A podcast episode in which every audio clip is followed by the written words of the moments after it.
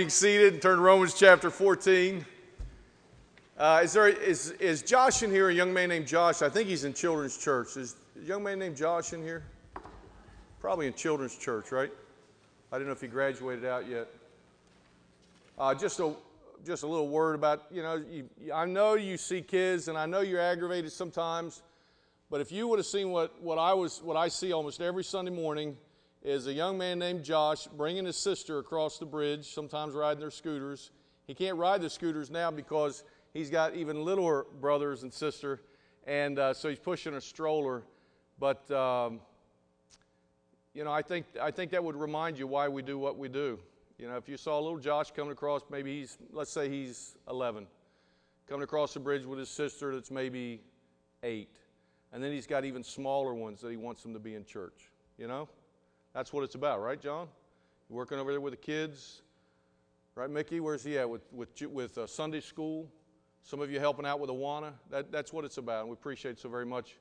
Parents who allow the kids to come, sometimes encourage them to come, and for parents also that bring them to church. Well, you found your Bibles and you found Romans chapter 14. Romans chapter 14, we're going to, we're going to, I just want to read verse 1, and then we're going to, we're going to go through today, verse 13 down through the end of the chapter. But verse 1, just to remind you of where we are from last week Him that is weak in the faith receive ye, but not to doubtful disputations. Those are personal preferences. You've heard this phrase to dwell above with saints we love. Won't that be grace and glory? To dwell below with saints we know, now that's another story, right? Now, I'm certain that on any given day, most of us would have to admit that we just didn't quite see eye to eye with someone. We had a preference that was different, different from their preference. It may be a boss, it may be a husband or a wife, it may be your parents, it could be a teacher, but somewhere along the way, you have a preference that is different from somebody else's preference. But to disagree is really part and necessary of the human condition. If there were never any disagreement, do you think we would ever have any new ideas about how to do something, right? If there were never any challenges to the status quo, there would never be any room for personal growth or maturity. If there were never any conflict, no mistakes would ever be corrected. In fact, if you and I never disagreed, you've heard me say this before, if you and I never disagree, eventually one of us becomes unnecessary if we never disagree. But the real trick is to disagree without being so disagreeable. Thank you. We must deal with diversity without being uh, without so much dissension. Share our convictions without being so contentious differ without creating disunity. And of course, that's easier said than done, right? So, what happens when Christians disagree? It's an important concept, even if we can't agree on what to do about it. But I think the Bible is going to give us some pretty clear instructions. The premise of all that we do in the church must be that little chorus Blessed be the tie that binds our hearts in Christian love. The fellowship of kindred minds is like to that above. The psalmist wrote, Behold, how good and how pleasant it is for brethren to dwell together in unity. It's like the precious ointment as the dew that descends upon the mountains of Zion. We're not talking about unanimity, sameness, but unity within a great diversity of people. It requires no less than love for one another, and so much the more love for God as we see the day approaching. Now, I'm not particularly stimulated by conversations with people that just always agree with me. At the end of the day, though, to be able to say that this conversation we've had is based upon one thing that we both love the Lord and we both want the same thing. By the way, that's why I often say, other than just reading of scriptures, where you'll find places like, be not unequally yoked together with unbelievers I think it's important that a young person seek to marry another young person within their faith. Because at the end of every conversation, at the end of every disagreement, at the end of every trial, there is one thing that will sustain you, and that is that at the end of the day, you still both love the Lord. That's what will hold the marriage together. Well, it changes your whole perspective on disagreements if you can first agree on what you love. You love the Lord above all else. How then can we disagree on these doubtful disputations, personal preferences, without creating division, without being so disagreeable? Well, last week we discovered that in matters of personal preference, we must first receive one another. First 12 verses. And why is that? Gave you some principles. One is because we've been saved by the same Lord. So if you've accepted Jesus Christ as your personal Savior, we are brothers and sisters in Christ. Who am I then to kick you out of the family, right? Sustained by the same Lord, God is able to make me walk, stand. He's able to make you stand. Why then should I put someone else down that Christ is bringing along, surrendered to the same Lord and ultimately subject to the same Lord, I remember that when I stand before the Lord, God is not going to ask me for my opinion of you.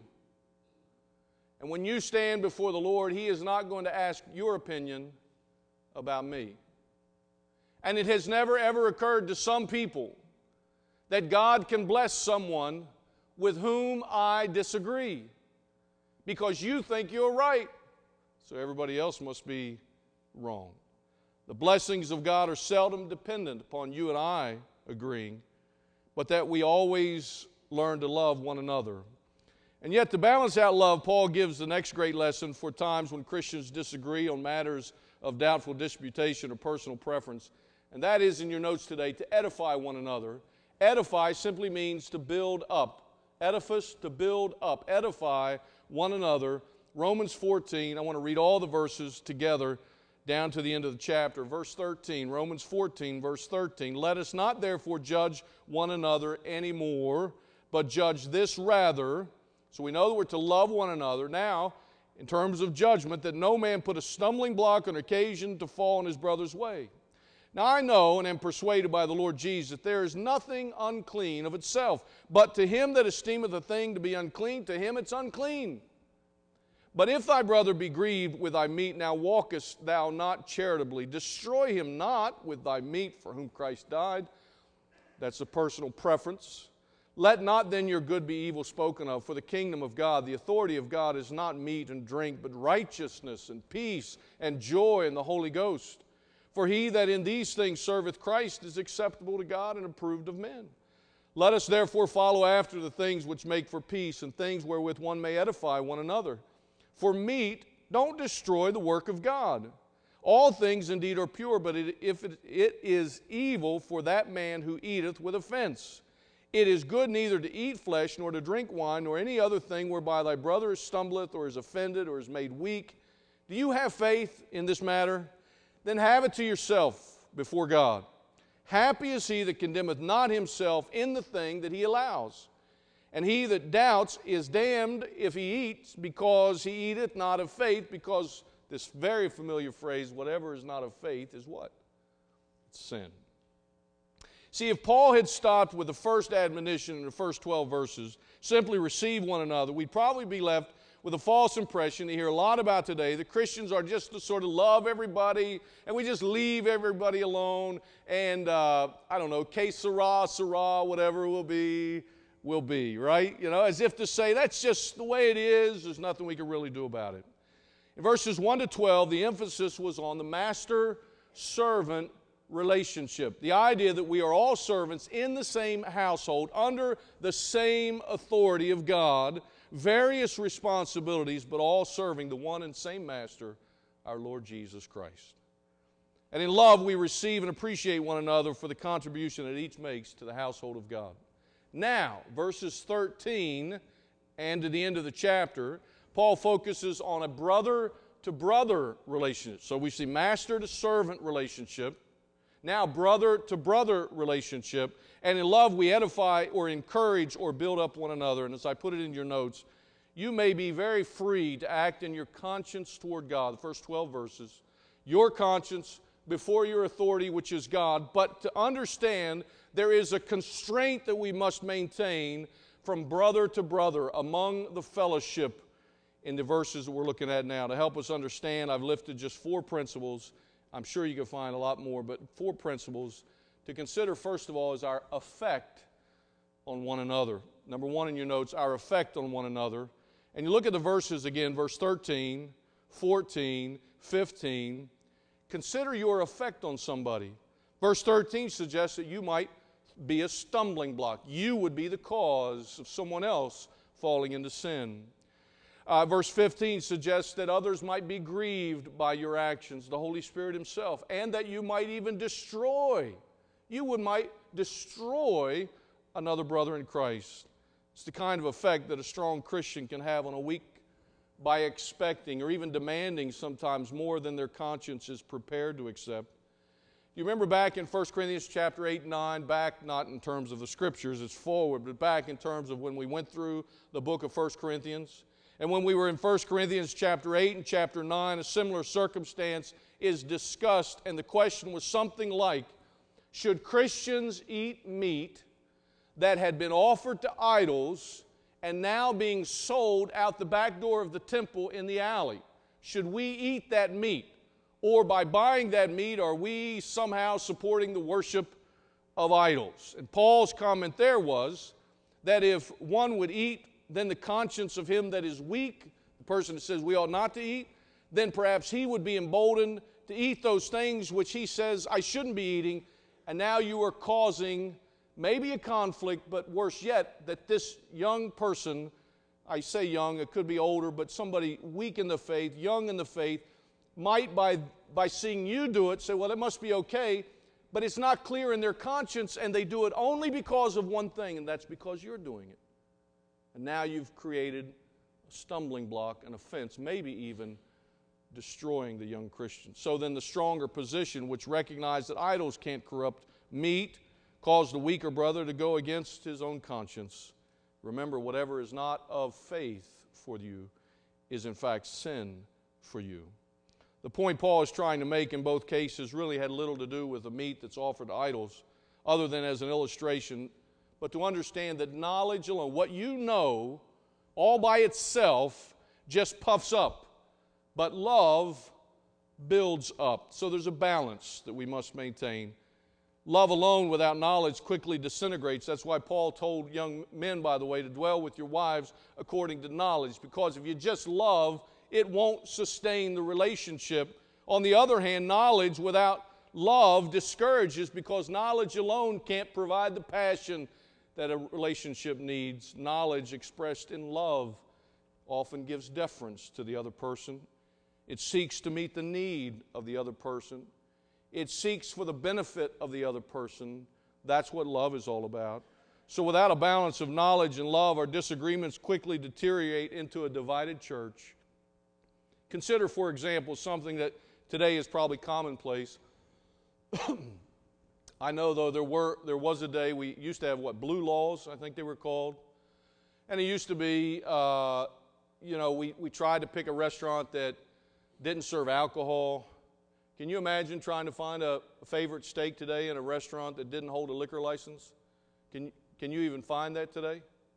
But there was a day, just to use it as an illustration, there was a day when we would, we would maybe, for deference sake, maybe try to find a place that didn't promote alcohol and we would eat there instead of there. So, in our knowledge and for deference sake, we might make that choice the very least, your knowledge would have guided in your decision. The point is this don't make the preference of things like what you eat or where you eat to become the issue.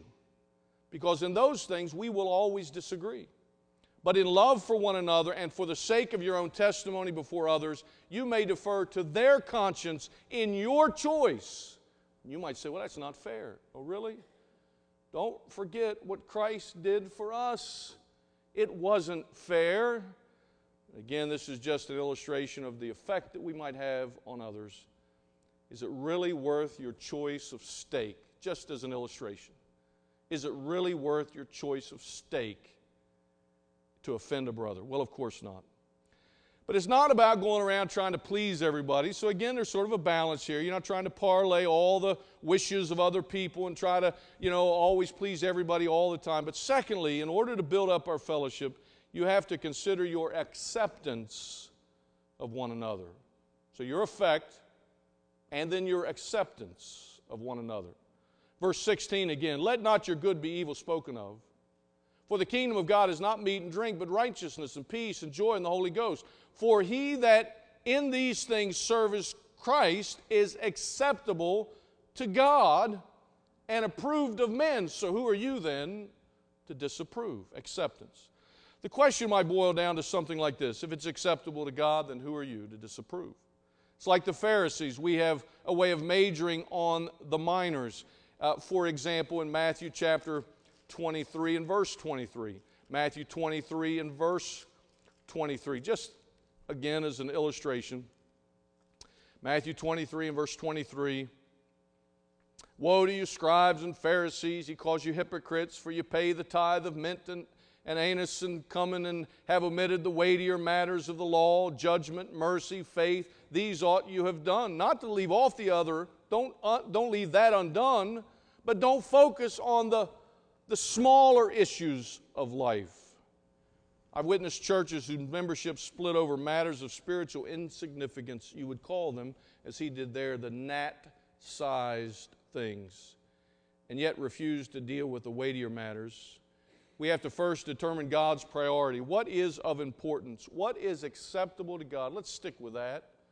Can I show you what they are? They're right there in verse 17. See them? Right? Three things. In the last part, our missionary mentioned it this morning. The first thing he mentions there, back in chapter 14, verse 17, the last part of it, righteousness. It's personal character. That's what's important. You know, lots of illustrations about character, what you do when people aren't looking. But however you think of it, personal character is what is more important than other issues of life. How about peace? That's being peaceable, a peaceable spirit, peacemaker, not a troublemaker you know somebody who has a problem with that, just seems like they're striking up a fight with every person that they meet? That's an issue you better deal with. Be a peacemaker, not a troublemaker. And joy, this is the one our wonderful missionaries mentioned this morning joy, gladness. Did you uh, know that gladness and joy is the thing that is necessary to serve God? Do you want to serve God? Then don't be such a grump, right? God doesn't need somebody to come in here and tell everybody what's wrong with everything. Be joyful. Rejoice in the Lord. It is the single most important thing if you would serve the Lord joy, gladness. Each of us must seek to walk worthy of the Lord unto all pleasing, being fruitful in every good work. Jesus never sought to please people in hope that he might glorify God. Jesus always sought to please God in hope that you might be glorified together with Him. The kingdom of God, literally the authority of God, is not measured or maintained or somehow enhanced by the institution of rules and regulations that God Himself never authored. God's position on all matters is one of strength. It is not secured by you and me adding yet another rule of order for the kingdom of God. Is not about meat and drink. These are matters of doubtful disputation, personal preference. If Christians would only seek to yield more to the Holy Spirit, major on a godly life, I believe most conflicts would be resolved before they ever arose. That you and I always agree on every given subject is not necessary. But that you and I always seek for that level ground which is nearest to the cross of Jesus Christ, that is most necessary. And standing there, we realize how silly that argument was, how foolish that personal preference that I made such an issue when I'm standing at the foot of the cross. In John chapter 8, I won't turn to it, but in John chapter 8, there's a circumstance of an obvious wrong. There can be no question about this woman. She is brought before Jesus, taken in an obvious wrong. I think they have pictures. It's probably in some tabloid newspaper. The rumors have gotten all around. It is obvious what she has done in John chapter 8. And so the accusers bring her to Jesus, and Jesus said simply this Whoever is without sin may cast the first stone. When people come into contact with the church, I want to know one thing. Do you share with them the rules of our church? Or do you share with them the love of Jesus Christ? To understand that when somebody bumps into my life, the first thing they ought to become aware of is that I love Jesus. Not that I have more rules than them, not that I'm somehow more righteous than them, but for the love of God through His Son, Jesus Christ. And to be able to embrace someone, accept someone, and say, now go and sin no more, doesn't mean we overlook it.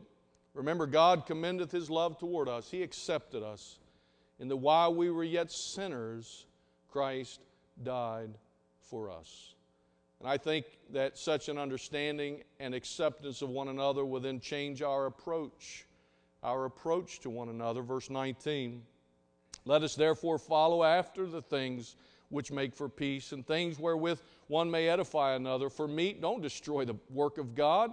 That is for your preference, the doubtful disputation. Don't destroy the work of God for that. And all things indeed are pure, but it is evil for that man who eats with offense. It is good neither to eat flesh nor drink wine nor any other thing whereby thy brother stumbleth or is offended or is made weak.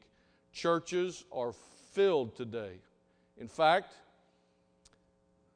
you've heard me say before, and I think it's true, statistics seem to suggest that 80% of all church growth is simply Christians changing from one church to another and do you know why most Christians change from one church to another? It's not doctrinal issues, it's personal preference. Churches are filled with them today. People who are there for one reason the church seems to fit their style. Well, we approach one another with the love of Christ. The typical young Christian or curious unbeliever will not care how much you know until they know how much you care. Evangelism and discipleship coupled together with love, not law, carried out with grace, not guilt. If you need more structure in your life, don't join Marcus Hook Baptist Church. Go join the military. If you need more guilt in your life, don't join the church. Join a monastery. If you need a place of forgiveness and acceptance, receive Jesus Christ and you will be forgiven. Now, I'm a fundamentalist, but there was a day when that was, uh, has become, I suppose, an ugly term that people want to shy away from. But not because I have more rules than the other guy. I'm a fundamentalist because of the literal interpretation of God's Word and the personal application of what it says to my life. That's a fundamentalist. But in attempting to define fundamentalism, the approach has often become an issue of conformity, uniformity, there was a generation of fundamentalist legalism, which was a one size fits all approach as they tried to define what is right and what is wrong. But whenever you do that, I guarantee you are defining it based upon the personal preferences of today. It is some passing fad. So when the dress changes, suddenly we make a lot of rules that says that's not the dress for a Christian then the dress changes. And so what has to change? Our rules now have to change. Remember that staircase that I shared with you last week? Used to be on Pennsylvania Avenue, built by a man with one leg shorter than another. Remember that? Remember that illustration? And so he ended, and all you end up with when you make rules based upon our personal preferences, all we end up with is a bunch of people with the same personal preferences as ours, and nothing any better for example, when a child is born into a home, do the individuals of the home make any changes in their decorations, let's say? Absolutely.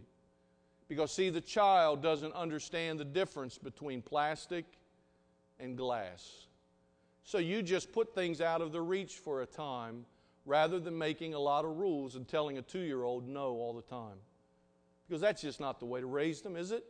So you just know that you just don't do it. You just put it out of reach for a while. For now, it's just not necessary. And your home may not look as pretty as you want it to look, and things will be a little different than you would like them to be eventually, but you do it for sake of this young person now in your home. Then, as the child matures, rules and regulations are adjusted to accommodate the child's maturity. And so you might make a rule in your home of, you know, a, a child, a two year old, you don't let them run through the house with scissors, right? You just, that's kind of a rule of thumb. But let's imagine for a minute that because you have a child in your home, you made a rule and you hung it over your front door and you said, no scissors in this house. That would be foolish, wouldn't it? That's about how foolish it seems when somebody might come into our church and over some door we said, You shall wear, you shall look like, you should, and we put a rule over the door that says, No scissors allowed in this house. Do you see how silly things like that seem? In fact, that's a pretty good judge, by the way, of making a, a principle. Rather than a rule, understanding it's a principle. Can it be universally applied? No scissors? No, you can't universally apply that. That is simply a rule that you make for an exception of a circumstance and probably a personal preference. Another example, quite understandable, if a, if a, if a, a toddler stumbles and falls, then we, you know, we might clear it out a little bit, maybe a little sharp edges, and we, we, but that's understandable, right? We accept that. If an adult, a grown adult, is stumbling and falling, do the same rules apply? No, see, there's a whole other set of circumstances. But imagine how foolish it would be if, because children stumble and because older people stumble, we said everybody who stumbles has to use a walker. And then we'd have a little two year old that never learns to walk correctly because we've made a rule. Rules tend to make people dependent upon that rather than upon the Lord. So when somebody stumbles and falls, do we run to them with a rule and we say, Here, use this to help yourself? Or do we reach out our hand in grace and love and we say, Here, lean on me? A brother to brother relationship. That's what it's about in the church. Well, just be careful not to create a rule that says all unsteady people must carry a walker. Young Christians need the kind of care and fellowship that will help protect them and encourage them along the way. Finally, in these matters of doubtful disputation or matters of personal preference, our fellowship can be edified or built up as we seek to make allowance for one another. Allowance for one another. Verse 22 Do you have faith in this matter? Then just have it to yourself before God. Happy is he that condemneth not himself in the thing that he allows. And he that doubts is damned if he, eat, if he eats, because he eateth not of faith, for whatever is not of faith is sin. Don't for, force your opinions on others, but rather seek out, thus saith the Lord. On matters of personal opinion, if you can participate in full assurance of faith before God, then fine. Just keep it to yourself and don't hang it on everybody else. I must not force my personal convictions on another. They can't borrow from my convictions but rather allow for each of us to come to our own understanding of what God's Word says. Anything less is going to stifle the very thing for which we desire edification, building up, building up the body of Christ. Most people think that more rules will strengthen the body of Christ, when in reality, more rules only tend to keep us more condemned. Did Jesus Christ come to make more rules? Oh, you don't even know the answer to that? Did Jesus Christ come to establish more rules? No. Absolutely not. He came not to condemn the world, right? Because he knows that there are enough rules in the Bible already to make sure that everyone knows they are condemned already. So he didn't come to make more rules. He didn't come to condemn the world, but that the world through him might be what? Saved saved. In the government, we say you can't legislate morality. It's the one place I agree. You're right. And you know what? You can't legislate morality in the church either. I know it'd make you feel more comfortable if everybody looked the way you did, everybody acted the way you did, everybody cut their cheesecake the way you did, or whatever it is, you know. Whatever thing you've got a preference of. I, I know you'd feel more comfortable that way, but if you, if you live your life that way, you'll just end up with people that cut their cheesecake the same way as you. So, what, what preference What great thing has that done? We're not looking for public conformity, private convictions. By the way, marriages don't fall apart because what you do in public when you're following the rules on Sunday morning, do they? They, follow, they fall apart because of what you do in private when no one is looking. Your relationship with Christ is far more dependent upon what you do in private, character, than what you do in public on Sunday morning when you're following the rules. I can give you principles of love and marriage, but your marriage won't look exactly like mine. I can give you principles whereby you can live your life according to the Word of God, and still your life will look different than mine, right? And that's okay, according to the Word of God. 1 Corinthians 12, Paul said, Not everybody's a preacher, not everybody's a healer, not everybody has a gift of tongues, but we all must love the Lord. Mark chapter 12, Jesus said, The greatest command is that you love the Lord your God with all your heart, with all your soul, and with all your mind. On the basis of love, we can expect, even allow, for some variation in matters of personal conviction. Illustration, I close. Many years ago in a youth, uh, youth group I had, remember that, remember that story about the dice, playing with dice? Same family. So I'm planning a, uh, uh, an Awana event, a theme night, all right? We're going to have a dress up night around Halloween. Only, we're not going to let them dress up like goblins. We're going to say, we're going to give prizes based on those who dress up most like Bible characters. So if I can guess who this Bible character is, and we'll, we'll bring them in and I have to think about Bible characters. We'll have them all dress up, and I send out promotions. I thought this is a great idea. And when the promotions went out, I get a call from this guy. I can't believe you're promoting devil worship. Well, I was a bit naive then, you understand, as I still am, I suppose. And I tried to offer some explanation. And he said, Well, that's the lie of the devil. And I was like, okay, well, and I just, I had nothing to say. Now, my knowledge, and I think yours too, your knowledge would know that dressing up like a Bible character doesn't mean that I'm buying into the lie of the devil. Now, maybe there's some problem with trying to Christianize Halloween or something, and you want to stay away from that. But you know what would have been better for this guy? To follow the first 12 verses of this chapter and the master servant relationship and if he's got a conviction about something, it would have been better for him to have held that conviction, only as it says here, to himself, right? He's the master of his. If he wants to tell his kids, you're not going to dress up for Halloween, I don't want my kids dressed. His theory, by the way, was we should not encourage kids to dress up as something other than who they are. Okay. I understand that principle, I get that. But he should have held that to himself, I think. Now, on the other side, my knowledge says that dressing up like a Bible character doesn't mean that I'm promoting devil worship, right? And if I would have just only held that knowledge and said, we're going to do it anyway, would that have helped the fellowship? No. So I nixed it. It was not a big deal. I didn't really care. We changed it to um, color night. I think we do that one. Color night. Just come dressed as your favorite team or or uh, you know, wear your uniform for school or, or come with your, uh, your uh, football uniform on. And we just, because that's, you can't say that's not who we are. I mean, you're dressing up like that all the time, so we let them do that. I kind of got away with it, and it was okay. But you understand how matters of personal preference can create such division. For the church, we could have stood our ground, but it would have made it silly too. Perhaps Romans 12, verse 10 Maybe write that down, a good verse. Romans 12, verse 10. Be kindly affection one to another in brotherly love, preferring one another. But it all hinges on first having accepted Jesus Christ as your personal Savior, who himself came not into the world to condemn the world or to establish more rules, but that the world through him, his love, his forgiveness might be saved. The purpose of the church is not to condemn or tear down one another, but to build up one another in love, to edify one another.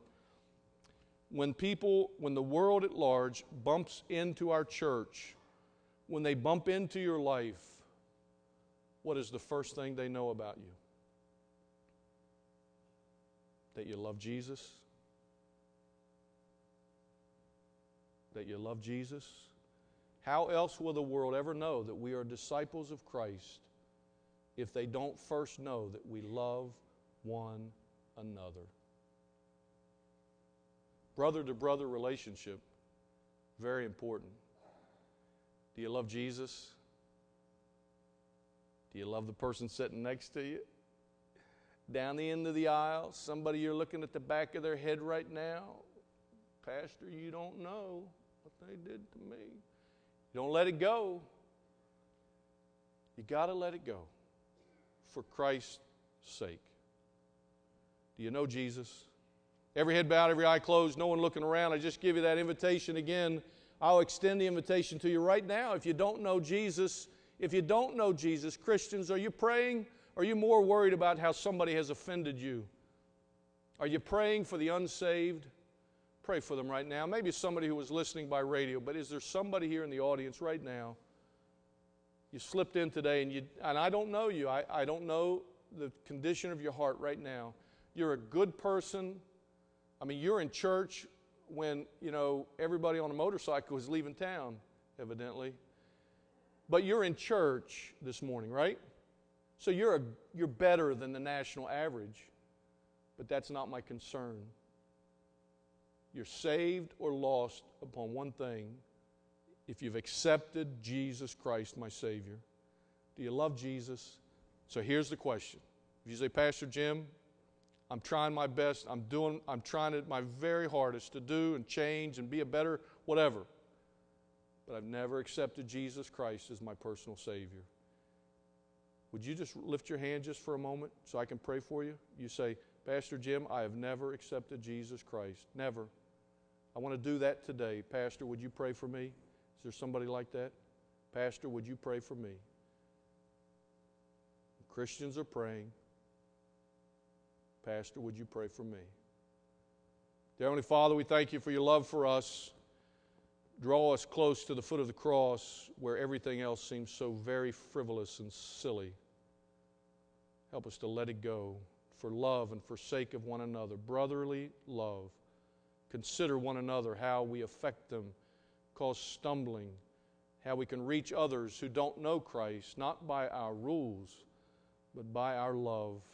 May they know beyond all other things we may do, may they know that we love Jesus and love one another. We ask this in Christ's name and amen. Well, um, again, a thank you to our missionaries who are with us today. I, I hope that you'll say hello to them, give them a greeting. Uh, very active in these retirement years. We appreciate so very much all the travels, them even taking the time to come see us as they're headed on to see family and then on to Japan. There is a fellowship after the service this morning. It's no longer a surprise, so you can come, but it's for Don and Alice, right? And so it's your anniversary.